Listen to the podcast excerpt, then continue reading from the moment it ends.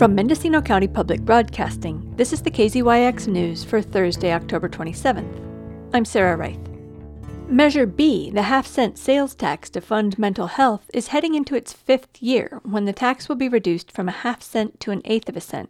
The Behavioral Health Training Center in Redwood Valley and the Crisis Residential Treatment Center in Ukiah are now open. A crisis respite center in Fort Bragg could be open by the end of the year, and preparations to demolish a building and build a psychiatric health facility in Ukiah are underway. But now, with the prospect of much less revenue and several buildings to maintain, the 11 member oversight committee is turning its attention to how to pay for long term maintenance of the physical infrastructure. Two items at yesterday's special meeting dovetailed with one another. County Facilities Director Janelle Rao offered a presentation about the maintenance and life cycle costs of the Measure B owned buildings, which have been added to the county's list of assets. Commissioner Sherry Ebbiam proposed getting a long term financial plan, including projected revenue and ongoing costs, and expectations for the prudent reserve. The prudent reserve for Measure B is currently 6.85%, following the county's policy per advice from former county CEO and Commissioner Carmel Angelo. Rao told the committee that the numbers she estimates for maintaining a 20 year life cycle for the buildings is rough because one is new, another is not yet built, and the other hasn't been used for very long. So that's the CRT, the PHF, and then the training center in Redwood Valley. From an operational perspective, it's approximately $155,000 per year. That's total of the three buildings. So Redwood Valley um, is approximately 35,000. The psychiatric health facility, we're estimating it between 78 and 80,000 and then the CRT was an estimate of $42,000. And again, that's an annual cost to operate separate and aside from the services that are included in that. Um, from a capitalized um, and a capital asset management perspective, over a, a, a 20 year period for a total of the three buildings, we estimated 3 million, 553,000 for the CRT, the psychiatric health facility, a little over 2 million, and then the River Valley Training Center approximately 400,000. Dr. Jenine Miller, who's the current chair of the committee and the head of the county's behavioral health department, posed the question that may have been on everyone's minds. Do we need a capital facilities reserve or Measure B to be able to maintain these buildings for, for 20 years? Commissioner and County CEO Darcie Antle said there's not another source of money to maintain the buildings.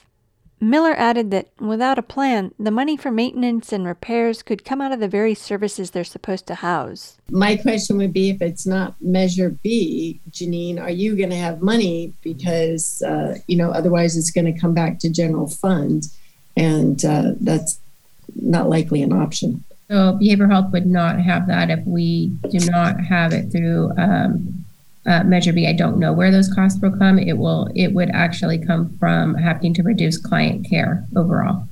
Um, there isn't going to be any revenue on these buildings. Um, if we were to be making generating a revenue, it would they would most likely be running in a hole, which means we'd be using Measure B treatment dollars to maintain them at a zero, you know, kind of a zero budget. So there isn't going to be a revenue to maintain these facilities um, because uh, the services are not going to cover themselves, right? So we're trying to make it so that the services do cover themselves, which means not creating a you know a large rent to maintain the buildings. Miller added that the current plan for a prudent reserve is not specifically a capital reserve. At the time, the prudent reserve, what we brought forward for the prudent reserve was to cover treatment services long term, knowing that we know the psychiatric health facility is not going to be 100% covered. It's going to require uh, Measure B dollars to operate. We've known that from day one. We also don't know um, if uh, the crisis residential treatment will or will not be able to operate at a zero dollar amount. Will it be able to cover all of its costs? We're still really this year is going to really tell us whether or not we're able to cover all costs or what that looks like long term and so when we brought a prudent reserve forward that's why we brought it forward was so that long term we didn't want to build a building and then not be you know four years from now not have the funds because we're not bringing enough in.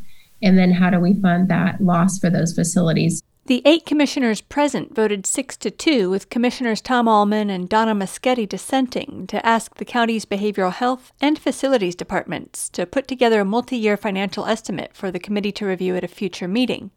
And commissioners agreed that a crisis stabilization unit was beyond the financial abilities of Measure B. Moschetti, who represents the local branch of the National Alliance on Mental Illness, summed up the committee's perspective. NAMI, National NAMI as a whole, supports the CSU. However, NAMI local does not. It does not pay for itself. It's a beautiful idea. It's a wonderful part of the mental health continuum of care, but it is very expensive. First of all, we would need staffing, which where it's hard to staff anything we have already. Um, but secondly, you can keep a person for 23 hours and 59 minutes. You can only bill for 20. And of course, we're not going to let people go when they're not able to go. And so we have to provide four hours of care at no reimbursement cost. I personally, and I asked my board, we don't think that this county can support that. The committee has been charged with assembling a stakeholder group to craft a request for proposals from service providers competing to offer drug addiction treatment. Miller estimated that the document could be ready for review in 60 days. For KZYX News, I'm Sarah Reith. For all our local news, with photos and more, visit kzyx.org. You can also subscribe to the KZYX News podcast, wherever you get your podcasts.